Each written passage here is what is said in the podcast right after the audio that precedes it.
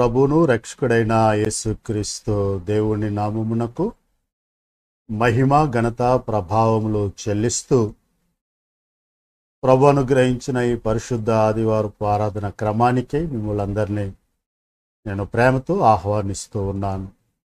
దేవుడు మనకు అనుగ్రహించినటువంటి నూతన పరిశుద్ధ దిన ఆరాధన కొరకు మిమ్మల్ని అందరినీ నేను ప్రేమతో ఆహ్వానిస్తూ మనందరం కలిసి ప్రభువుని స్తోత్రించుకుందాం ఆరాధన చేసుకుందాం ప్రార్థనతో మన ఆరాధన కార్యక్రమాన్ని ప్రారంభించుకుందాం. తలలు వంచి కండ్లు మూసుకొని ప్రార్థనలో ఏకీభవించాలని మనవి చేస్తూ ఉన్నాను. ప్రార్థన చేసుకుందాం. మహోన్నతుడా మహిమ స్వరూపుడా దయగలిగిన తండ్రి మీకు వందనములు.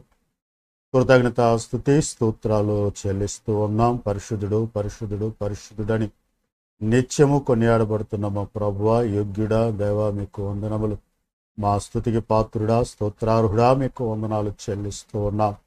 మమ్మల్ని ప్రేమించి మా ఎందుకు కనికరపడి ప్రభువ గడిచిన వారమంతా మమ్మల్ని నీరెక్కల చాటున దాచిపెట్టి నీ కనుపాపు కాపాడి నాయనా మా కాపరిగా మమ్మల్ని పోషించి భద్రపరిచి కాపాడి సంరక్షించినందుకే మీకు వందనాలు చెల్లిస్తున్నాం. మరలా మరి పరిశుద్ధినములోనికి మమ్మల్ని ప్రవేశపెట్టారు. ప్రభా మీరు ఇచ్చిన ఈ పరిశుద్ధినమందు నాయన ఉదయ కాలము నిన్ను ఆరాధించుకోవటానికి ప్రభా మాకున్నటువంటి అనుకూల పరిస్థితుల్లో నైనా ఆయా స్థలాల్లో ఉండి ఈ ఈ యొక్క యూట్యూబ్ లైవ్లో మేము పాలు పొందుచుండగా తండ్రి మీ సన్నిధి కోరుకుంటున్నాం మీ సహాయం వేడుకుంటున్నాం. మీ నడిపింపు కొరకు మీ వైపు చూస్తూ ఉన్నాం. ప్రభా ఆధిపత్యం వహించండి. సమస్తాన్ని స్వాధీనం చేసుకోండి. నాయనా మెట్టుకు మీకు మహిమ బిడలకు దీవెన.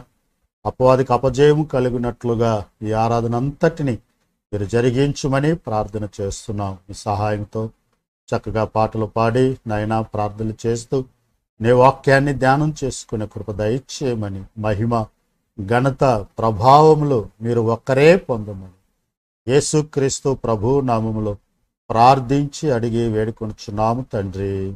ఆమెన్. దేవునికి మహిమ కలుగునుగాక. మరొకసారి ప్రభు నామంలో మిమ్మల్ని ప్రేమతో ఆహ్వానిస్తున్నాను. మనందరం కలిసి దేవుడు మనకు అనుగ్రహించిన ఈ ఆరాధన క్రమంలో ఆంధ్ర క్రైస్తవ కీర్తల నుంచి నాలుగు వందల ఐదవ కీర్తన దేవుడే నాకు ఆశ్రయంబు దివ్యమైన దుర్గము అన్న కీర్తన పాడుకుంటూ కార్యక్రమంలో ముందుకు సాగుదాం. చక్కని కీర్తన పాడి ప్రభువుని మయంపరచడానికి ప్రభు ఇచ్చినటువంటి ఈ కృపను బట్టి భాగ్యమును బట్టి ప్రభువుకే మహిమా ఘనత ప్రభావంలో కలుగునుగాక. ప్రియులరా ఈ దినము కొరకు ఏర్పాటు చేయబడిన ధ్యాన భాగము మనము చదువుకుందాం. పరిశుద్ధ గ్రంథములో నుండి ఆమోసు గ్రంథము ఐదవ అధ్యాయము నాలుగు ఐదు ఆరు వచనాలు మనము చదువుకుందాం. ఇస్రాయేలీలతో యహోవా సెలవిచ్చినదేమనగా నన్ను ఆశ్రయించుడి నన్ను ఆశ్రయించిన ఎడల మీరు బ్రతుకుదురు. బేతేలును ఆశ్రయింపకుడి గిల్గాలులో ప్రవేశింపకుడి పేర్షేబాకు వెళ్ళకుడి గిల్గాలు అవశ్యముగా చెరపట్టబడిపోవును. బేతేలు శూన్యమగును. యహోవాను ఆశ్రయించుడి అప్పుడు మీరు బ్రతుకుదురు. ఆశ్రయింపని ఎడల బేతేలులో ఎవరునూ ఆర్పివేయలేకుండా అగ్ని పడినట్లు ఆయన ఏసేపు సంతతి మీద పడి దానిని నాశనము చేయును. చదవబడిన దేవుని లేఖనం. పరిశుద్ధాత్మ దేవుడు మన వినికిడిలో దీవించి ఆశీర్వదించునుగాక. ప్రియులారా మరి సమయమందు మన ఆరాధన క్రమంలో ఇరవై నలుగురు పెద్దల చేతను దూతల చేతను సర్వలోకము చేతను నిత్యము పరిశుద్ధుడు పరిశుద్ధుడు పరిశుద్ధుడు అని కొనియాడబడుతున్నటువంటి మన ప్రియ ప్రభు మన స్థుతులకు కారణభూతుడు మన స్తోత్రార్హుడు మన పూజకు యోగ్యుడైనటువంటి త్రియేక దేవుని నామమును స్థుతి ఆరాధన ద్వారా కనపరచుదాం సమయంలో స్థుతి ఆరాధన చేసుకుందాం.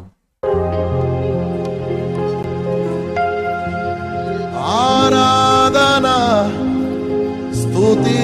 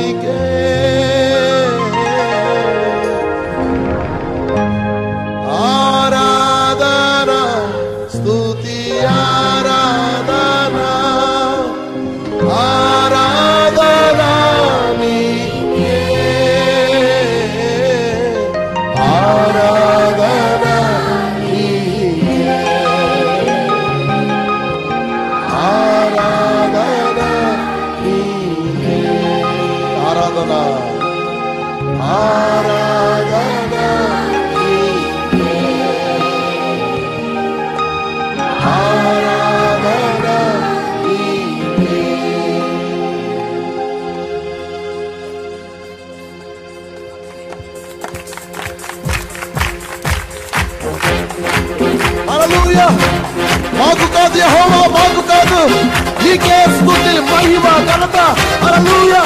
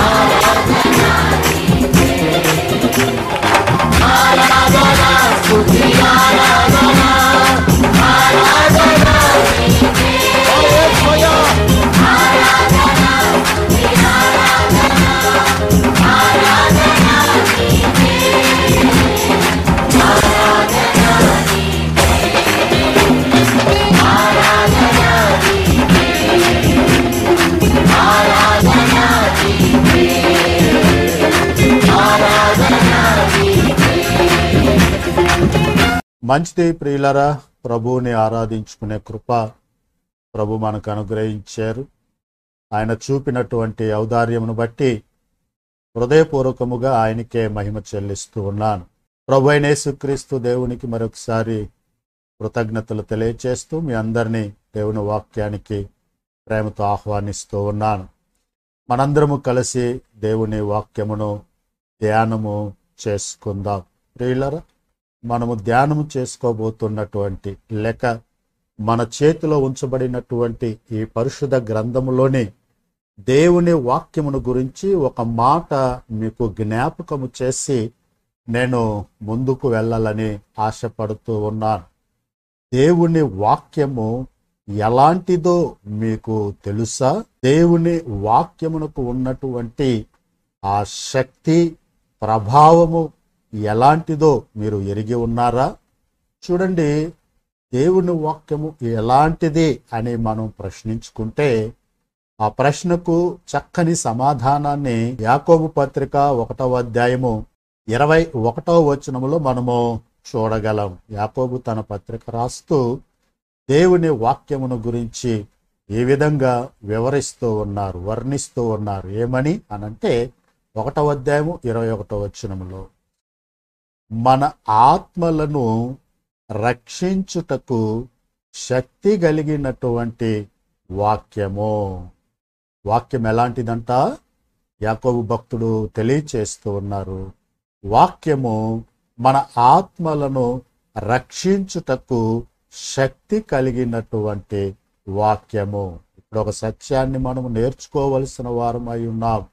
వాక్యము ఆత్మలను రక్షించుట అనగా మనము రెండు భాగాలై ఉన్నాం దేవుడు మనలను సృజించినప్పుడు రెండు భాగాలుగా సృజించి ఉన్నారు. భౌతిక పరమైన శరీరముగాను ఆత్మ సంబంధమైన ఆత్మ రూపముగాను దేవుడు మనలను సృజించి ఉన్నారు. ఆది కాండం ఒకటవ అధ్యాయంలో మనము చూస్తాము. ఇరవై ఆరు ఇరవై ఏడు వచ్చినాల్లో ప్రభు తలంచినటువంటి తలంపు మన పోలికలో మన రూపములో దేవుని యొక్క పోలిక రూపం ఏమిటి? బైబిల్ చెప్తుంది యోహాను సువార్త నాలుగవ అధ్యాయం ఇరవై నాలుగవ వచనములో దేవుడు ఆత్మస్వరూపి. దేవుడు ఆత్మస్వరూపి. కాబట్టి నరులను ఆయన చేయాలి అని సంకల్పించినప్పుడు తన రూపాన్ని మనకి ఇచ్చారు. అంటే మనము కూడా ఆత్మరూపులమే. అయితే మన ఆత్మ నివసించటానికి దేహం అనే గుడారాన్ని ప్రభు మన కొరకు ఏర్పాటు చేశారు. ఈ దేహం అనే గుడారంలో మన ఆత్మ నివసిస్తూ ఉన్నాడు. కాబట్టి ఏది ప్రాముఖ్యమైంది? పర్టికులర్గా ఆత్మను రక్షించుటకు శక్తి గలదని చెప్పబడుతున్నప్పుడు ఆత్మ ప్రాముఖ్యమైనది అని మనం గ్రహించాలి. శరీరము ప్రాముఖ్యమైనది కాదు. ఎందుకంటే లేఖనం చెప్తుంది ప్రసంగి గ్రంథం పన్నెండో అధ్యాయంలో కానీ ఆదికాండం మూడో అధ్యాయం చివరిలో కానీ మరి మనం చూస్తాము మన్నైనది తిరిగి మన్నైపోవాలి. అది మంటిది కాబట్టి శరీరానికి ప్రాధాన్యత లేదు. పౌలు గారు కూడా అంటారు కొరిందీలకు రాసిన ఆ రెండవ పత్రిక ఐదవ అధ్యాయము మొదటి వచనములు అంటున్నారు ఏమని? మన శరీరమైన ఈ గుడారము శిథిలమైపోయినను శిథిలమైపోతుంది. సత్యం ఇది కాబట్టి ఇది ప్రాముఖ్యమైనది కాదు. ఆత్మ మాత్రమే ప్రాముఖ్యం. కాబట్టి గుర్తించండి నేర్చుకోండి. సత్యం ఏమిటి అంటే నేను లేక జేకబ్ అనంటే ఆత్మ అనేది గ్రహించాలి. కొంతమంది శరీరానికి ప్రాధాన్యతనిచ్చి ప్రాముఖ్యమైన ఆత్మను నిర్లక్ష్యం చేసి అశాశ్వతమైనటువంటి శరీరాన్ని మెప్పించి వారు తమ జీవితాల్ని నాశనం వైపు నడిపించుకుంటూ ఉన్నారు. ఒకవేళ ఈ దినము ప్రభువుని ఆరాధించున్నటువంటి నీ జీవితము ఏ స్థితిలో ఉందో ఒకసారి పరిశీలన చేసుకో. ప్రాముఖ్యమైన ఆత్మకు ప్రాధాన్యతనిచ్చి జీవిస్తున్నావా? లేక నశించిపోయే శరీరానికి ప్రాధాన్యతనిచ్చి నీవు ముందుకు సాగుతున్నావా? గమనించుకొని సరిదిద్దుకో. రెండు గమనించండి మన ఆత్మలను రక్షించుటకు శక్తి కలిగినటువంటి వాక్యము దేవుని వాక్యము. ఈ వాక్యానికి అటువంటి శక్తి ఎలా సమకూరింది? లేకపోతే మన ఆత్మలను రక్షించగలిగినటువంటి శక్తి మనం వింటున్నటువంటి వాక్యానికి ఏ విధంగా సంక్రమించింది అనే మనం ఆలోచన చేస్తే రెండు విషయాలు చాలా స్పష్టంగా చెప్పబడుతూ ఉన్నాయి. ఒకటి యోహాను సువార్త ఒకటో అధ్యాయము ఒకటో వచనములో దేవుని వాక్యం చెప్తుంది. వాక్యమే దేవుడు దేవుడే వాక్యము. ఆ దేవుడు ఎలాంటి వాడు? ఆదికాండము పదిహేడవ అధ్యాయము మొదటి వచనములో అబ్రహాముతో చెప్తున్నారు స్వయంగా తానే ఏమని? నేను సర్వశక్తి కలిగినటువంటి దేవుడను. వాక్యమైన దేవుడు సర్వశక్తి కలిగిన దేవుడు. కాబట్టి వాక్యానికి మన ఆత్మలను రక్షించే శక్తి సమకూర్చబడింది. లేక మన ఆత్మలను రక్షించుటకు శక్తి కలిగి ఉన్నది వాక్యము. వీళ్ళరా జాగ్రత్తగా గమనించండి. ఏ విధంగా మన ఆత్మలను రక్షిస్తుంది? చూడండి ఇందాక మీకు జ్ఞాపకం చేశాను. శరీరమే ప్రాముఖ్యమని ఎంచి శరీరాన్ని సుఖపరచడానికి శరీరపు మాటకు లోబడి శరీరానుసారమైన క్రియలతో సాగుతున్నటువంటి వారిని బైబిల్ ఏమని సెలవిస్తుంది అనంటే దేవునికి విరుద్ధమైనటువంటి మార్గంలో జీవిస్తున్నటువంటి ప్రజలు దేవునికి వ్యతిరేకమైన దిశలో తమ జీవితాల్ని నడిపించుకుంటున్నటువంటి ప్రజలు. వీరికి ఒక మాట చెప్పబడుతుంది. ఏమని? పాపులు పాపి దేవుడు చేయవద్దు అన్నది చేయటం ద్వారా పాపములో బ్రతుకుతున్నటువంటి వారు. ఈ పాపములో ఉన్నటువంటి వారిని దేవుని వాక్యం ఏ విధంగా రక్షిస్తుంది అనంటే ఆ వాక్యము ప్రకటించబడినప్పుడు ఆ వాక్యము విన్నటువంటి వ్యక్తి తన అంతరంగములో ఒప్పించబడి నేను పాపిని అనే గ్రహ అని ఒప్పించబడి పాప క్షమాపణ కొరకు ప్రభు వైపు తిరిగితే ఆ పాపములు క్షమించుట ద్వారా పాపం మీద కృమరించబడబోయేటువంటి ఆ ఉగ్రత నుండి మనం రక్షించబడతాము. క్షేమముగా ఉంటాము. సుఖముగా ఉంటాము. అనేది గ్రహించవలసినటువంటి వారమై ఉన్నాం. మరి రక్షించబడిన వారిని ఏ విధంగా వాక్యము రక్షిస్తుంది అని అంటే దావీదు అంటారు కదా నీ వాక్యము నా పాదములకు దీపము. అంత మాత్రమే కాకుండా నూట పంతొమ్మిదవ కీర్తన నూట ముప్పై వచనంలో అంటారు నీ వాక్యము వెల్లడి అగుట తోడని వెలుగు కలుగును కలిగెను. చూడండి వాక్యము వెలుగు ఆ వెలుగు వాక్యం వినుచున్న మన మీద ప్రసరించబడి మనము నడవలసిన మార్గాన్ని మనకి చూపిస్తూ త్రొట్టిల్లకుండా పడిపోకుండా మనల్ని నడుపుతూ కాపాడుతుంది. ఈ విధంగా దేవుని వాక్యము మనలను రక్షించుటకు శక్తి కలిగినటువంటి వాక్యం. రండి ఈ దినము మనలను రక్షించుటకు శక్తి కలిగినటువంటి దేవుని వాక్యమును ధ్యానం చేసుకుందాం మనందరము కలిసి. ఏ వాక్యం అది మనం చదువుకున్నాము ఆమోసు గ్రంథము ఐదవ అధ్యాయము నాలుగు ఐదు ఆరు వచనాలు. ఈ దినము ఆరో వచనాన్ని మూల వచనముగా ఎంచుకొని ఆ వచనాన్ని మనం ధ్యానం చేసుకుందాం. ప్రియులరా జాగ్రత్తగా నన్ను వెంబడించాలని మనవి చేస్తూ ఉన్నాను. ఆమోసు గ్రంథము ఐదవ అధ్యాయం ఆరో వచనము ఏమని రాయబడింది? చదువుతున్నాను. శ్రద్ధగా వినండి. యెహోవాను ఆశ్రయించుడి.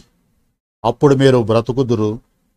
ఆశ్రయింపని ఎడల బేతేలులో ఎవరును ఆర్పివేయలేకుండా అగ్ని పడినట్లు ఆయన ఏసేపు సంతతి మీద పడి దాని నాశనము చేయును. వీళ్ళరా చదవబడిన ఈ వాక్యము ఆమోసు గ్రంథము ఐదవ అధ్యాయము ఆరో వచ్చును ఇది మనకి మూడు విషయాల గురించి మాట్లాడుతూ ఉన్నది. ఈ లేఖన భాగము ఈ మనం చదువుకున్నటువంటి ఆరో వచనము మూడు సంగతులను మనకి బోధిస్తూ ఉన్నది. ఏమిటవి అనంటే ఒకటి మనము ఆశ్రయించవలసినది ఏమిటో తెలియచేస్తుంది. దాని గురించి ఆరో వచనము మాట్లాడుతూ ఉన్నది. మనము దేనిని ఆశ్రయించాలో దాని గురించి చెప్పబడుతూ ఉన్నది. రెండవది ఆశ్రయించినప్పుడు కలిగేటువంటి ఆ ఫలితము ఏ విధంగా ఉంటుందో ఆ రెండవ సంగతిని ఆ ఆరవ వచనము తెలియచేస్తా ఉంది. అంతేకాదు మూడవ సంగతిగా ఏమి తెలియచేస్తుందంటే ఒకవేళ ఎవరైనా విని కూడా ఆశ్రయించకపోతే విని కూడా ఆశ్రయించకపోతే దాని ఫలితం ఎలా ఉంటుందో కూడా తెలియచేస్తుంది. ఆరవ వచనం. ఈ మూడు సంగతుల్ని మనం క్లుప్తముగా ధ్యానం చేస్తూ ముందుకు సాగుదాము. దేవుడు మనకు చేస్తున్నటువంటి ఈ ఉపదేశాన్ని శ్రద్ధతో ఆలకించి ఒకవేళ ఏ విషయంలోనైనా మనము వెనుకబడి ఉంటే ఈ వాక్యము ద్వారా సరి అయిన స్థితిలోనికి రావటానికి అనగా రక్షణకరమైన స్థితిలో నిలిచి ఉండటానికి మనల్ని మనము ఆ దేవుని వాక్యానికి అప్పగించుకుందాం. రండి ఆరో వచనము బోధిస్తున్నటువంటి మూడు సంగతులలో మొదటిది ఏమిటి అంటే మనము దేనిని ఆశ్రయించాలి? నాలుగో వచనాన్ని చూస్తే అక్కడ అంటూ ఉన్నారు ఇస్రాయిలతో దేవుడు సెలవిచ్చినటువంటి మాట. ఇస్రాయిలీలు అనగా దేవుని ప్రజలు దేవుడు ఏర్పాటు చేసుకున్నటువంటి ప్రజలు. అయితే మనం జాగ్రత్తగా గమనిస్తే మనం ఇస్రాయిల్ కాదు మనము అన్యులము. కానీ ప్రభు అయిన యేసుక్రీస్తునందు విశ్వాసం ఉంచుట ద్వారా మనమందరము దత్తపుత్రులముగా ప్రభు మనల్ని అంగీకరిస్తూ ఉన్నారు. ఆ ఇస్రాయిల్కు ఏ విధమైన వారసత్వం ఉందో వారితో పాటు మనము కూడా సమానమైన వారసత్వాన్ని ఈ దత్తపుత్రత్వం ద్వారా మనము కలిగి ఉన్నాము అని జ్ఞాపకం చేస్తూ ఉన్నాను. ఇస్రాయేలీలు వారికి చేయబడుతున్న బోధ ఆయన బిడ్డలమైన మనకి కూడా అది అన్వయించుకోదగినటువంటి బోధ. కాబట్టి ఆరో వచనము తెలియచేస్తున్న మొదటి సంగతి ఏమిటి అంటే మనము ఎవరిని ఆశ్రయించాలో ఆ సంగతిని తెలియచేస్తా ఉంది. ఎవరిని ఆశ్రయించాలి? యహోవాని ఆశ్రయించుడి. ఇది బైబిల్ ఉపదేశం. బైబిల్ ఆజ్ఞ. దేవాది దేవుని ఆజ్ఞ. దేవుడైన యహోవాని ఆశ్రయించుడి. ఈ మాట విన్నాక మన మదిలో ఈ ప్రశ్న కలగవచ్చు. ఎందుకు దేవుడైన యహోవాని ఆశ్రయించాలి అని అంటే ఆ భక్తుడు దావీదు తొంభై రెండవ కీర్తనలో ఈ సంగతి తెలియచేస్తా ఉన్నారు. ఏమని?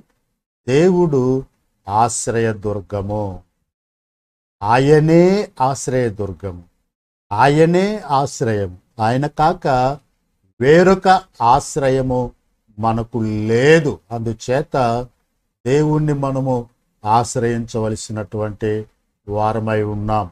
పర్టికులర్గా యహోవాని ఆశ్రయించుడి అని ఎందుకు చెప్పబడుతుంది అనంటే మనిషి జీవితంలో దేవుణ్ణి కాక ఆశ్రయించడానికి ఇంకా అనేకమైన విషయాలు ఉన్నాయి. అందుచేత పర్టికులర్గా ఈ మాట చెప్పబడుతూ ఉంది. దేవుడైన యహోవాని ఆశ్రయించుడి. ఎందుకు ఆశ్రయించాలి? అంటే కీర్తనకారుడు నూట పద్దెనిమిదవ కీర్తన రాస్తూ ఎనిమిది తొమ్మిది వచనాలు అంటారు మనుషులు నమ్ముకొనుట కంటే యహోవాను ఆశ్రయించుట మేలు. రాజులను నమ్ముకొనుట కంటే యహోవాను ఆశ్రయించుట మేలు.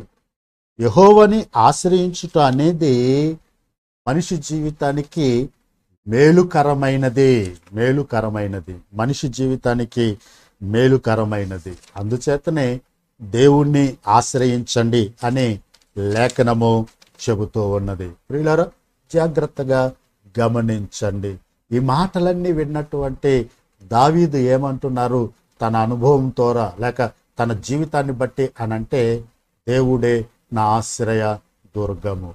వాక్యానుసారముగా జీవించేటువంటి అనుభవము కలిగినటువంటి దావీదు. దేవుడు ఆశ్రయము ఆయనను ఆశ్రయించుడని సెలవిచ్చిన ప్రకారము ఆయన దావీదు దేవాది దేవుడైన యహోవా దేవుణ్ణి ఆశ్రయించటం మొదలు పెట్టాడు అందుకని ఈ మాట అంటున్నాడు ఆయనే నా ఆశ్రయ దుర్గము. తొంభై ఒకటో కీర్తన రెండో వచనములో ఈ మాటని అనుభవపూర్వకంగా చెబుతూ ఉన్నారు దావీదు భక్తుడు. వీళ్ళరా జాగ్రత్తగా వినండి. మంచిది. అసలు ఆశ్రయించటంటే ఏమిటి అర్థం? దేవుడేమో ఆశ్రయించండి నన్ను ఆశ్రయించండి అని తెలియచేస్తున్నప్పుడు సరే అలాగే అని గొర్రెల్లాగా తల ఊపి వెళ్ళిపోదామా? వాస్తవాన్ని తెలుసుకోవాలి కదా. ఆశ్రయించటము అంటే అర్థమేమిటి? జాగ్రత్తగా చెప్తాను జాగ్రత్తగా వినండి. ఒక దే- ఆశ్రయించుట అంటే దాని అర్థము లేక దాని భావం ఏమిటో స్పష్టంగా చెప్తాను. మీరు దాన్ని శ్రద్ధగా వినాలని మనవి చేస్తున్నాను. మన పరిస్థితులలో మన జీవితంలో అనేక రకములైనటువంటి పరిస్థితులు. అవి మనము తట్టుకోలేనివి మనం భరించలేనివి మనం సహించలేనివి ఎప్పుడు వాటిని విడిచిపెట్టి పారిపోదామా అని ఎదురు చూస్తూ ఉండేటువంటి పరిస్థితులు మన జీవితంలో అనేకం ఉంటూ ఉన్నాయి. మన జీవితంలోని పరిస్థితులలో మనం ఉన్నటువంటి స్థితిని బట్టి దాని నుండి మనకి మనము బయటికి రాలేక వేరొకరి సహాయము కోరుతూ ఆ వ్యక్తిని సమీపించి నాకు సహాయం చేయి అని అడగటమే ఆశ్రయించుట. మళ్ళా చెప్తాను జాగ్రత్తగా గ్రహించండి. ఆశ్రయించుట అంటే మన జీవితంలో ఉన్నటువంటి పరిస్థితులను బట్టి మన స్థితిలో మనం బయటికి రాలేని ఆ స్థితిలో వేరొక వ్యక్తి సహాయం కోరి ఆయనను చేరి సహాయం చేయమని అడగటమే ఆశ్రయించుట. అంటే దీని అర్థం ఏమిటి? మన జీవితంలో మనము దాటి వెళ్ళలేని పరిస్థితులు మనము సాధించలేని పరిస్థితులు మనము తట్టుకోలేని పరిస్థితులు మనం సహించలేని పరిస్థితులు మన జీవితంలో ఎదురైనప్పుడు వాటి నుండి మనం బయటకు రావటానికి దేవాది దేవుణ్ణి ఆశ్రయించాలి. ఆయన దగ్గరికి వెళ్ళి ఆయన సహాయమును మనము కోరి ఆయనను అడగాలి. ఇదే దేవుణ్ణి ఆశ్రయించుట. అని నేటి మానవ జీవితంలో దీనికి బదులుగా ఏమి చూస్తున్నా అనంటే దేవుడు ఆశ్రయదుర్గమైనటువంటి దేవుని ఆశ్రయించటానికి బదులుగా ఈ లోక సంబంధమైన బలమును అధికారమును ధనమును మనుషులను ఆశ్రయించి సహాయం చేయమని అడుగుతూ ఉన్నారు. లేఖనం ఏం చెప్తుందో తెలుసా? రెల్లు లాంటి ఐగుప్తు సహాయం కోరుతున్న వారికి శ్రమ. యశ గ్రంథం ముప్పై ఒకటవ అధ్యాయంలో మనము చూస్తాము. రెల్లు లాంటిది. రెల్లు ఎంత ఎలాంటిది రెల్లు? ఇలాంటి పుట్టుకుమని విరిగిపోయేటువంటిది రెల్లు. అలాంటి బలహీనమైన ఏమీ చేయలేనటువంటి వాటిని ఆశ్రయించి వాటిని ఆధారం చేసుకోవటం మానవ జీవితానికి శ్రమను తీసుకొని వస్తుంది. అందుకని దేవుడు మనలను ప్రేమించి మన జీవితంలో మనము క్షేమముగా సుఖముగా సౌఖ్యముగా ఉండాలని నేను సర్వశక్తిమంతుడను మీరు నన్ను ఆశ్రయించుడి అని ప్రభు ఆజ్ఞాపిస్తున్నారు తెలియచేస్తున్నారు. లేక బోధిస్తూ ఉన్నారు. ఆ బోధకి లోబడే అనుభవం నీకుందా? దేవుణ్ణి ఆశ్రయిస్తున్నావా? నీకు గుర్తు రావచ్చు ఈ సమయంలో. నీ పరిస్థితులు ఎలాగున్నాయో? నువ్వు ఏ పరిస్థితులు ఎదుర్కొంటున్నావో? అవన్నీ నీకు గుర్తుకు రావచ్చు. ఏది ఏమైనప్పటికీ. నీ జీవితంలో దేవుణ్ణి ఆశ్రయించుట అనేది నువ్వు నేర్చుకోవాలని మనవి చేస్తూ ఉన్నాను. ఉదాహరణ చెప్పన? యహోషపాతు యూదా రాజు అతడు రాజ్యాధిపతి రాజ్యమును పరిపాలిస్తున్న ఆ సమయం దినవృత్తాంతల రెండవ గ్రంథం ఇరవై అధ్యాయం పన్నెండవ వచనంలో మనము చూస్తాము. అతడు ఆ రాజ్యమును ఆ యు- తన రాజ్యమును పరిపాలిస్తున్న సమయంలో శత్రు సైన్యము యుద్ధానికి వచ్చినప్పుడు అతడు దేవునిని ఆశ్రయించి ప్రార్థన చేస్తున్నాడు. ఏమని? నీవే మా దిక్కు ఏమి చేయాలో మాకు తోచదు. నీవే సహాయం చేయి ప్రవ్వా. ఇది నా పరిస్థితి అని ఆ ప్ర- ప్రభువుని ఆశ్రయిస్తూ ఉన్నాడు. ప్రభువుని ఆశ్రయించేవాడు అతని జీవితంలో ఒక గొప్ప విజయాన్ని పొందుకున్నాడు. వీళ్ళరా జాగ్రత్తగా గమనించండి. దేవుణ్ణి ఆశ్రయించటం అనే ఒక గొప్ప అనుభవాన్ని మనందరము కలిగి ఉండుట చాలా చాలా ధన్యకరమైనటువంటి సంగతి. సో వాక్య ఖచ్చితత్వము వాక్యము చెప్తున్న మొహమాటం లేని వాస్తవికమైన సత్యం ఏమిటి అంటే దేవుణ్ణి ఆశ్రయించాలి. ఇది బైబిలు ఉపదేశము పరిశుద్ధ భక్తుల అనుభవం. అది మన అనుభవం కూడా అయి ఉండాలి అని దేవుడు కోరుతూ ఈ మాట తెలియచేస్తూ ఉన్నారు. ఒక విషయం జ్ఞాపకం చేసి ముందుకు వెళ్తాను. తనను ఆశ్రయించిన వారి ఎడల దేవుడు ఎలాంటి వాడు? చాలాసార్లు మాట ఇస్తారు ఈ లోకస్తులు మాట ఇస్తారు మాట ఇచ్చి ఆ సమయానికి మనం వెళ్ళినప్పుడు లేదు అని చెప్తారు. అబద్ధాలు ఆడతారు లేదా మోసం చేస్తారు లేదా తప్పించుకు తిరుగుతూ ఉంటారు. దేవుడు కూడా అలాంటి వాడా? కాదు. ఇరిమియా భక్తుడు ఏమని తన గ్రంథంలో అంటూ ఉన్నారంటే నిన్ను ఆశ్రయించిన వారి ఎడల నీవు దయాళుడవు నీవు దయాళుడవు. ఎంత మంచి దేవుడు. ఎవరైతే తనని తమ పరిస్థితులలో నీవే మా దిక్కు సహాయం చేయి అని ఆయనను ఆశ్రయిస్తారో అట్టి ప్రజల ఎడల ఆయన దయాళుడై ఉన్నాడు. అల్లెలుయ దేవునికి స్తోత్రం. మన దేవుని యొక్క మంచితనం అది. మన దేవుని యొక్క ఆ గొప్ప ఆ లక్షణం అది. దయాళుడు. దయ చూపించటంలో ఉన్నతమైన స్థితి దయాలుత్వము అని అంటే. కీర్తనకారుడు దావీదు కూడా తన అని అంటారు ఏమంటారు అంటే నిన్ను ఆశ్రయించిన వారిని నువ్వు విడిచిపెట్టే దేవుడవు కాదు. హల్లెలూయా. మరి యొక్క మాట. ఈ మాట మనల్ని ఎంతో బలపరుస్తుంది. మాట చెప్తుంటేనే నాకెంతో గొప్ప సంతోషంగా ఉంది. ఆయనను ఆశ్రయించిన వారిని విడిచిపెట్టే దేవుడు కాదు. వారి కార్యములు నెరవేర్చే వరకు వెన్నంటి ఉండి సహాయం చేసేటువంటి దేవుడు. ఇంత గొప్ప దేవుడు. చూడండి దయాలు దయాళుడై విడిచిపెట్టకుండా ఏం చేస్తారు? మేలు చేస్తారు దేవుడు. ఏమిటా మేలు? రెండవ సంగతిలోనికి మిమ్మల్ని తీసుకొని వెళుతూ ఉన్నాను. ఆరో అధ్యాయం ఆమోసు గ్రంథం ఐదవ అధ్యాయం ఆరో వచనము తెలియచేస్తున్న ఆ రెండవ సంగతి. ఆశ్రయించినప్పుడు మనకు కలిగే మేలేమిటి? అనంటే అక్కడ రాయబడిన మాట అప్పుడు మీరు బ్రతుకుదురు. అప్పుడు మీరు బ్రతుకుదురు. అంటే దాని అర్థం ఏంటి? వారు ఏ స్థితిలో ఉన్నారు చచ్చిన స్థితిలో ఉన్నారు. ఇప్పుడు ఏమవుతున్నారు బ్రతుకుతున్నారు. అంటే వారి స్థితి మార్చబడుతూ ఉంది. దేవుణ్ణి ఆశ్రయించిన వారిని ఆయన దయాళుడై విడువక మేలు చేస్తున్నాడు. ఆ మేలు ఏమిటి అనంటే ఇదిగోండి ఒక స్థితిని మార్చటము అనేటువంటి మేలు. దీనినే నేనేమంటున్నాను అనంటే ఎవరైతే ఆయనను ఆశ్రయిస్తారో వారిని ఆశీర్వదించే దేవుడు. అందుకని దినం నా వర్తమాన అంశం ఏమిటంటే ఆశ్రయము ఆశీర్వాదము. ఎవరైతే ఆశ్రయదుర్గమైన నిజ నిజమైన ఏకైక ఆశ్రయదుర్గమైనటువంటి దేవుణ్ణి ఆశ్రయిస్తారో వారిని దేవుడు ఆశీర్వదిస్తాడు. ఆశీర్వాదం అంటే అర్థం ఏమిటి? క్రైస్తవ సమాజంలో క్రైస్తవ జీవితంలో చాలా అపోహపడినటువంటి మాట ఇది. ఆశీర్వాదం అనగానే అనేకుల దృష్టిలో ఏం కలుగుతుందంటే వస్తు ధన వాహన అవి కనపడుతూ ఉంటాయి. కాదు నేను చెప్తున్నాను వాక్యాన్ని బట్టి ఆశీర్వాదము అని అంటే అర్థం ఏమిటంటే ఒక స్థితి నుండి ఇంకొక స్థితికి మార్చబడటము. ఒక స్థితి నుండి ఇంకొక స్థితికి మార్చబడటము. మన జీవితంలో రెండు స్థితులు ఉంటాయి ఏమిటి? కింద నుంచి పైకి వెళ్ళే స్థితి పైనుండి కింద పడే స్థితి. ఏది మంచిది? పైనుండి కిందకు రావటం మంచిదా? కింద నుండి పైకి వెళ్ళటం మంచిదా? ప్రతి ఒక్కరూ ఒప్పుకునేది ఇదే. కింద నుండి పైకి వెళ్ళేదే. కాబట్టి ఆశీర్వాదం అంటే అర్థం ఏమిటి? జాగ్రత్తగా వినండి.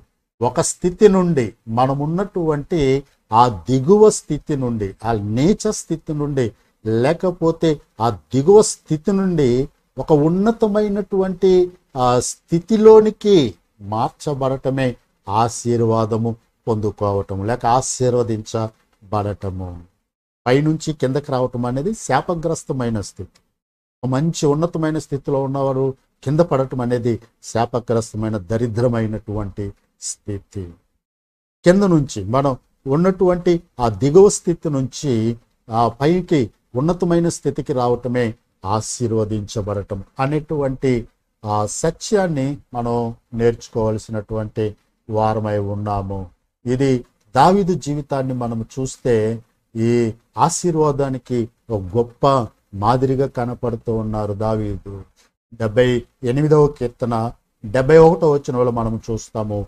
గొర్రెల వెంబడి తిరుగు నిన్ను. అంటే గొర్రెల వెంబడి తిరగటం అనే ఆ దిగువ స్థితి నుండి ఇస్రాయిలను నా ప్రజలను పరిపాలించే ఆ ఉన్నతమైన స్థితికి నేను నిన్ను తీసుకొని వచ్చి ఉన్నానని ప్రభు అంటారు. అందుకే దావిదేమంటారు దేవా నీవు నన్ను ఇంతగా ఆశీర్వదించటానికి హెచ్చించటానికి నేనే పాటి వాడును అంట కాబట్టి మీకు అర్థమైందా? ఆశీర్వాదము అంటే నువ్వు ఉన్నటువంటి ఆ నువ్వు సహించలేని భరించలేని తట్టుకోలేని దాటలేని చేతకాని ఆ స్థితి నుండి ఇంకొక శ్రేష్టమైన స్థితికి నువ్వు తీసుకుని వెళ్ళబడటమే ఆశీర్వదించబడటము అని అర్థము. అది నువ్వు గ్రహించాలి. పరిశుద్ధ లేఖనాల్ని మనము పరిశీలన చేసినప్పుడు దావీదులాగా అనేక మంది ఆశీర్వదించబడిన వారు. కోకొల్లలు పరిశుద్ధ గ్రంథంలో మనం చూస్తాం. మన ముందు జీవించిన వారిని చూస్తాం. నేడు మన జీవితాల్లో కూడా అనుభవాన్ని చూస్తూ ఉన్నాం. దేవుణ్ణి ఆశ్రయించక ముందు వారు ఏ స్థితిలో ఉన్నారు? దేవుణ్ణి ఆశ్రయించిన తర్వాత వారు ఏ విధంగా వారి స్థితి మార్చబడింది? ఆశీర్వదించబడ్డారు? అన్న దానికి వారి జీవితాలు ఒక సాక్ష్యముగా నిలిచి నిలిచి ఉంటూ ఉన్నాయి. వారి జీవితము మాట్లాడుతూ ఉన్నది ఇదిగో ఈ స్థితి నుంచి దేవుడు మమ్మల్ని ఆ స్థితికి తీసుకొని వచ్చాడు అనేటువంటి సాక్ష్యమును ఇస్తూ ఉన్నాయి. ప్రియులరా దేవుణ్ణి ఆ, ఆశ్రయించక ముందు ఏ స్థితిలో ఉన్నారు? దేవుణ్ణి ఆశ్రయించిన తర్వాత వారి స్థితి ఏమిటి అని మనం లేఖనాల్లో కొన్ని ఉదాహరణలు చూస్తే నేను రెండు మూడు ఉదాహరణలు మీకు జ్ఞాపకం చేసి ముందుకు వెళ్ళిపోతాను. చూడండి లూకాసు వార్తలో మనం గమనించినట్లయితే ఎనిమిదవ అధ్యాయము నలభై మూడు నుంచి నలభై ఎనిమిది వచ్చినారు ఇది ఒక పాసేజ్ ఇది దేని గురించి మాట్లాడుతుంది అనంటే రక్తస్రావంతో బాధపడుతున్నటువంటి ఒక స్త్రీ గురించి ఈ లేఖనము మాట్లాడుతూ ఉన్నది. ఆమె ఎలాంటి స్థితిలో ఉన్నది అనంటే పన్నెండు సంవత్సరాల నుండి రక్తస్రావంతో బాధపడుతూ ఉన్నది. వంగిపోయింది. ఎవ్వరి చేత ఆమె బాగు చేయబడలేకపోయింది. తనకున్నటువంటి ధనాన్ని సమస్తాన్ని వ్యయపరుచుకుంది కానీ లాభం అనేది పొందలేకపోయింది. అటువంటి భయంకరమైన దుఃఖభరితమైనటువంటి స్థితిలో ఈమె ఉన్నది. ఆ సమయంలో ఆమె ఏమి చేసిందో తెలుసా? నలభై నాలుగో వచనాన్ని మనం చూస్తే ఆమె యేసు ప్రభువుని ఆశ్రయించింది. తన స్థితిలో నుంచి బయటకు రావటానికి యేసు ప్రభువుని ఆశ్రయించటానికి ఆమెను ప్రోత్సహించిన ప్రేరేపించిన సంగతి ఏమిటి అనంటే ఆమెలోని విశ్వాసము. యేసు ప్రభువుని గురించి విన్నది ఆ విన్నది విశ్వాసమును కలిగించింది. అందుకే రోమ పది పదిహేడులో మనం చూస్తాం వినుట వలన విశ్వాసము కలుగును. ఆమె యేసు ప్రభువుని గురించి విన్నది విశ్వాసము కలిగింది. విశ్వాసము లేకపోయింటే ఆమె యేసు ప్రభువుని ఆశ్రయించి ఉండేది కాదు. ఎప్పుడైతే యేసు ప్రభువుని ఆశ్రయించిందో ఆమె స్థితి మార్చబడింది. ఏ విధంగా? ఆమె రక్తస్రావము రోగము తగ్గిపోయింది స్వస్థపరచబడింది చక్కగా నిలవబడింది. చూసారు ఆమె స్థితి ఎలా మార్చబడిందో?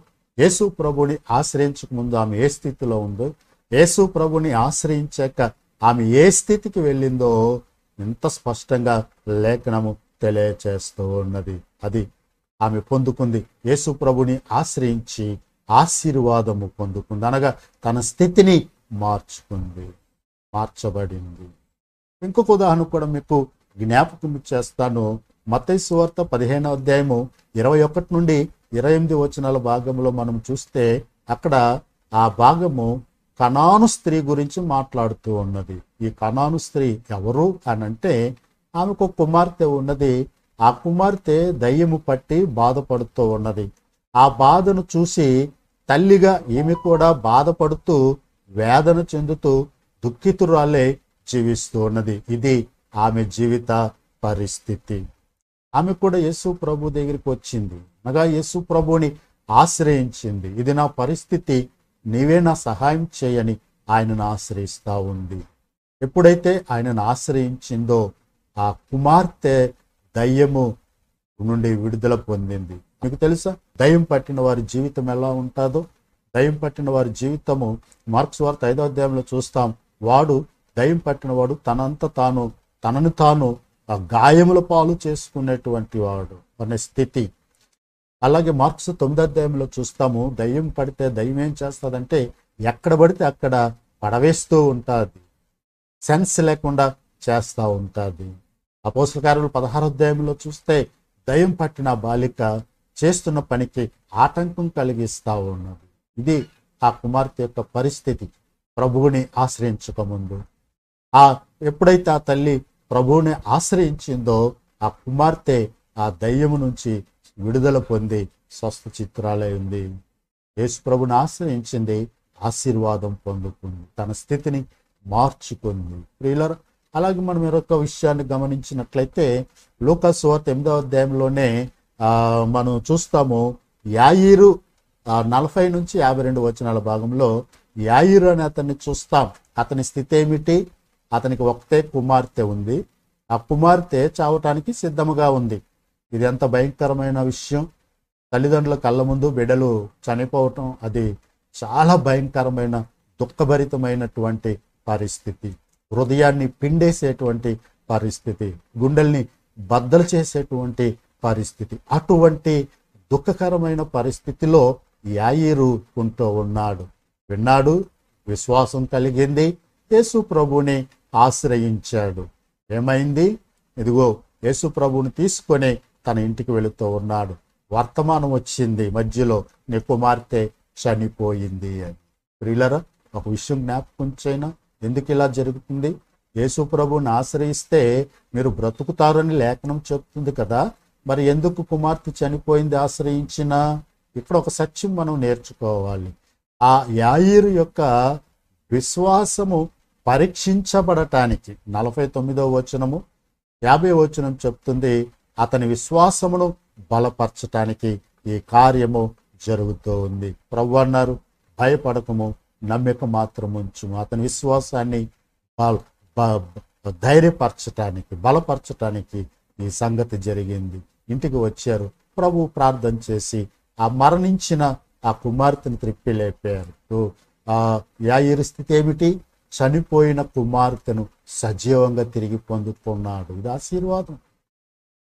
మొదట స్థితి దుఃఖభరితమైతే ఆ స్థితి మార్చబడింది ఆనందం. బ్రతికిన కుమార్తెను చూచి ఆనందభరితుడై జీవిస్తూ ఉన్నాడు. ఇలా ఇలా చెప్పుకుంటూ వెళ్తే అనేకమైనటువంటి ఉదాహరణలు మనం చూడగలము చెప్పగలము సాక్ష్యాలు ఉన్నాయి కానీ వీటన్నిటిని ఒకసారి మనం జ్ఞాపకం చేసుకుంటే దేవుణ్ణి ఆశ్రయించినప్పుడు మనం పొందుకునేటువంటి ఆశీర్వాదము అంటే మన జీవితంలోని స్థితి మార్చబడుతుంది అనేటువంటి శ్రేష్టమైన సత్యము ఉపదేశించబడుతూ ఉంది. రండి ముందుకు వెళ్దాము.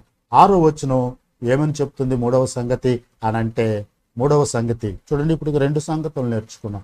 దేవుణ్ణే ఆశ్రయించాలని ఆశ్రయించితే ఆశీర్వాదం ఎలా ఉంటుందో అనే సంగతిని మనం చూచాం. మూడవ సంగతి లేఖనం చెప్తుంది ఆరో వచనంలో ఏమనంటే ఆశ్రయింపని ఎడల ఆశ్రయింపని ఎడల ఏమవుతాము? నాశనమైపోతాము అని లేఖనం చెప్తుంది. నువ్వు ఒక సమస్యలో ఉండి ఆశ్రయదుర్గమైన దేవుణ్ణి ఆశ్రయించక మనుషులను అధికారాన్ని బలాన్ని డబ్బుని లేక సొంత జ్ఞానాన్ని సామర్థ్యాన్ని శక్తిని తలాంతుని నువ్వు ఆధారం చేసుకొని ఒకవేళ నీ సమస్యల నుంచి నువ్వు బయటికి రావాలి అని ఆశించినట్లయితే దానిలో నుండి నువ్వు బయటికి రాలేవు. ఆ సమస్య ఇంకా జటిలమై అధికమవుతుంది. చివరికి కొన్నిసార్లు ఆ సమస్యతోనే మన జీవితాలు ముగించబడుతూ ఉంటాయి. అదే చెప్పబడుతుంది మూడవ మూడవ సంగతి. యహోవాని దేవుణ్ణి ఆశ్రయించని ఎడల నీ జీవితము భయంకరమైనటువంటి ప్ర పరిస్థితికి గురి కాబోతూ ఉంది. ఏమిటది? నాశనమైపోయేటువంటి స్థితి. నాశనమైపోయేటువంటి స్థితి. ఒకసారి ఆలోచన చేసుకుందాం. మనందరి జీవితాల్ని వాక్యముతో సరిపోల్చుకుందాం. మన జీవితాలు యాయిరు జీవితం కంటే గొప్పదేం కాదు. ఆ కణాను స్త్రీ కంటే గొప్పదేమి కాదు. ఆ పన్నెండు సంవత్సరాల నుంచి రక్తస్రావంతో బాధపడుతున్నటువంటి స్త్రీ కంటే గొప్పది కాదు. మనము వారి వంటి వారమే వారు మనలాంటి వారే. మన జీవితంలో కూడా ఎన్నో భయంకరమైన పరిస్థితులు. మనకు సాధ్యం కానివి మన సామర్థ్యానికి మించినవి మనం తట్టుకోలేనివి మన మనకు దుఃఖాన్ని చింతను బాధను మిగిల్చేటువంటి ఎన్నో పరిస్థితులు మన చుట్టూ ఆవరిస్తూ ఉన్నాయి. ప్రస్తుతం కరోనా. విధంగా మనం ఆలోచించినప్పుడు నువ్వేం చేయాలో దేవుని వాక్యం చాలా స్పష్టంగా తెలియచేయబడింది. యహోవాని ఆశ్రయించుట. దేవాది దేవుణ్ణి నువ్వు ఆశ్రయించటం నేర్చుకున్నప్పుడు ఆయన దయాళుడై నీకు నువ్వు విడువక నీకు మేలు చేసి అనగా నీ స్థితిని మార్చి నిన్ను ఆశీర్వదించేటువంటి దేవుడు.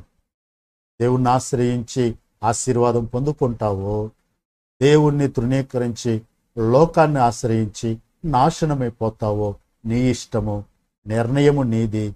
నీవే నిర్ణయించుకోవాలని మనవి చేస్తున్నాను. నీ జీవితానికి నీవే బాధ్యుడవు. వేరెవరు బాధ్యత వహించరు. నీ భవిష్యత్తు బాగుండాలంటే ఇప్పుడే ఆశ్రయకర్త అయిన ఆశ్రయదుర్గమైన దేవుణ్ణి ఆశ్రయించడం నేర్చుకొని ఆశీర్వాదం పొందుకొని అంటే ఆ పరిస్థితి నుంచి విడుదల పొంది నెమ్మది సమాధానంతో నీ జీవితాన్ని నడిపించుకోవాలని దేవుని సేవకునిగా నేను మిమ్మల్ని హెచ్చరిస్తూ బలపరుస్తూ ప్రోత్సహిస్తూ నా మాటలు ముగిస్తున్నాను. ఎత్తబడిన ఈ వాక్యము మన వినికిల్లో దీవించబడి మన జీవితంలో అది కార్యరూపము దాల్చునుగాక. అట్టి కృప పరిశుద్ధాత్మ దేవుడు మనందరికీ అనుగ్రహించునుగాక. ప్రార్థన చేసుకుందాం. అందరూ తలలు వంచి కండ్లు మూసుకునండి. ప్రార్థన చేసుకుందాం. ఒకసారి ఈ వాక్యంతో నీ జీవితాన్ని పరిశీలన చేసుకో దేవుణ్ణి ఆశ్రయించే అనుభవం నీ జీవితంలో ఉందా లోకాన్ని ఆశ్రయిస్తున్నావు? రెల్లు లాంటి లోకం ఐగుప్తును ఆశ్రయిస్తున్నావా? యహోవాను ఆశ్రయించిన వారు బ్రతుకుదురు. రెల్లు లాంటి ఐగుప్తును ఆశ్రయించిన వారు శ్రమల పాలవుదురు నశించిపోవుదురు. ఏది మంచిదో నీ జీవితానికి వివేకము కలిగి నీవే ఆలోచించుకో. నీ జీవితాన్ని క్షేమపరచుకో. ప్రార్థన చేసుకుందాం. పరిశుద్ధుడా దయగలిగిన మా తండ్రి దేవా మీ స్తోత్రాలు. నాయన ఈ దినము ఆరాధించటానికి నువ్వు సమకూర్చిన నీ బిడ్డలను బట్టి మీకు వందనాలు. మా అందరికీ నాయన మీరు అనుగ్రహించిన వాక్యమును బట్టి కూడా మీ స్తోత్రాలు చెల్లిస్తున్నాను. దేవా విత్తబడిన వాక్యం మా హృదయాలు భద్రం చేయబట్టని కృపదయ చేయండి నాయన నిన్ను ఆశ్రయిస్తే మేము బ్రతుకుతాం. ఆశ్రయించకపోతే నశించిపోతాం. నువ్వు ఇలాగే సెలవిస్తావు. అవును ప్రభు నువ్వు మొహమాటం లేనివాడు నిజమైన స్నేహితుడు. ఎందుకంటే నిజమైన స్నేహితుడు ప్రేమించి గాయము చేస్తాడు. ఆ గాయం వల్ల మేము బాగుపడతాం. కనుక నా తండ్రి నువ్వు సెలవిచ్చిన మాటను బట్టి నీ స్తోత్రాలు ఎవరైతే ఈ మాటను విని ఎక్క నుండి నిన్ను ప్రతి విషయంలో నిన్ను ఆశ్రయించాలని తీర్మానం చేసుకుంటున్నారు వారి తీర్మానాన్ని అంగీకరించి బలపరిచి నడిపించు. ఎవరైతే నిన్ను ఆశ్రయించకుండా తిరిగి వెళ్ళిపోతున్నారో నిర్ణయం చేసుకోకుండా వెళ్ళిపోతున్నారు. వారందరినీ మీ చేతికి అప్పగిస్తున్నాను వాక్య సత్యానికి భయపడి వాక్యానికి లోబడుతూ సహాయం చేయమని మహిమ మీరు పొందమని కోరుకుంటూ మీకే స్థుతి ఘనత మహిమ ప్రభావాలు చెల్లిస్తూ యేసు ప్రభువారి శ్రేష్టమైన నామంలో ప్రార్థించి అడిగి వేడుకొనుచున్నాము తండ్రి. ఆమెన్. మన తండ్రి అయిన దేవుని ప్రేమ కుమారుడైన యేసు క్రీస్తు ప్రభు కృప పరిశుద్ధాత్మ దేవుని సన్నిధి సహాయం. ప్రతి విషయంలో ఆయనను ఆశ్రయించి ఆశీర్వాదం పొందుకునేటట్లుగా మనలందరినీ బలపరిచి స్థిరపరిచి నడిపించును గత ఆమెన్ ఆమెన్ ఆమెన్. ప్రియులరా ఎత్తబడిన వాక్యం మీరందరూ శ్రద్ధగా విన్నారని విశ్వసిస్తున్నాను. ఆ విన్న వాక్యము మీ జీవితంలో అభ్యాసం చేయండి. మీరున్నటువంటి పరిస్థితుల్లో మీరు ఎదుర్కొనేటువంటి పరిస్థితుల్లో ప్రభువుని ఆశ్రయిస్తూ ఆయన ద్వారా పరిస్థితులను మార్చుకొని ఆశీర్వాదకరమైన స్థితిలో మీరు జీవిస్తూ దాన్ని మీకు ఒక అనుభవంగా మార్చుకోవాలని మీ అనుభవం ఇతరులకి పాఠంగా ఉండాలి అని మిమ్మల్ని ప్రోత్సహిస్తూ ఈ మాటతో మిమ్మల్ని దీవిస్తున్నాను. ప్రభు అట్టి కృప మీ అందరికీ దయచేయను గక్క